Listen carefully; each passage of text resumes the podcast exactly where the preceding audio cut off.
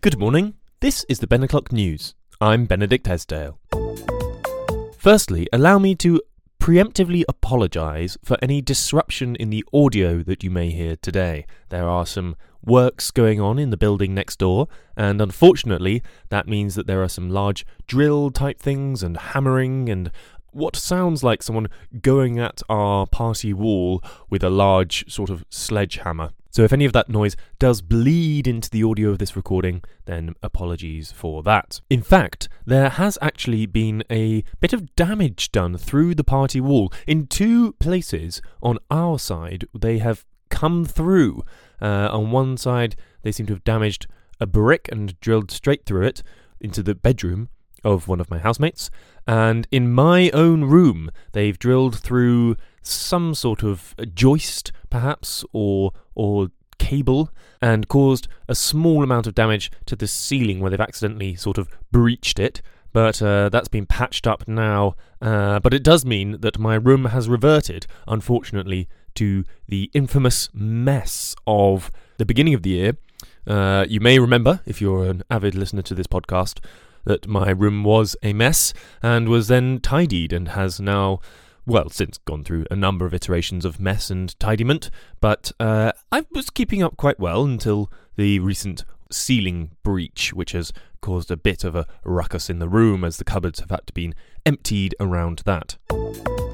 I mentioned just recently on this podcast that I was reading Nick Hornby's High Fidelity, but I've since put that down in favour of an Agatha Christie book. Now, I'm a big fan of some of Agatha Christie's stories.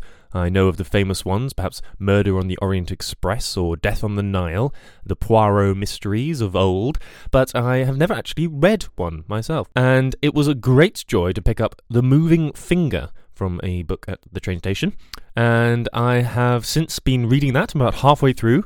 The plot is very thick indeed, many characters, many intrigues, no real motive uh, yet for what has happened, which is, I must confess, a murder, um, probably to be expected from from uh, a murder mystery.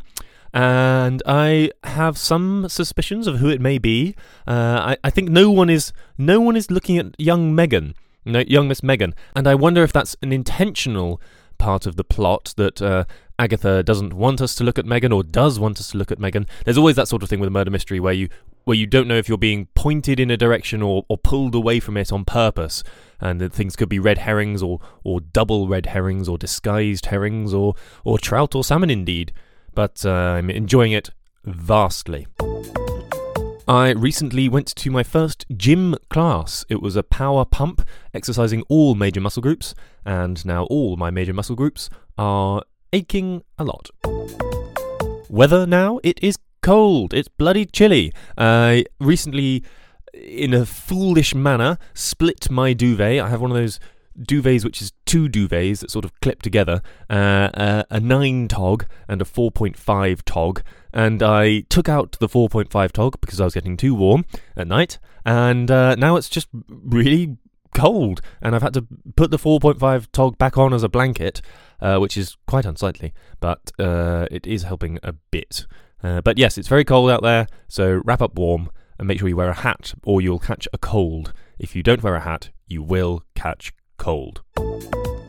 That's all from me. Thank you very much for tuning into this episode of the Ben O'Clock News. I've been Benedict Esdale. Goodbye.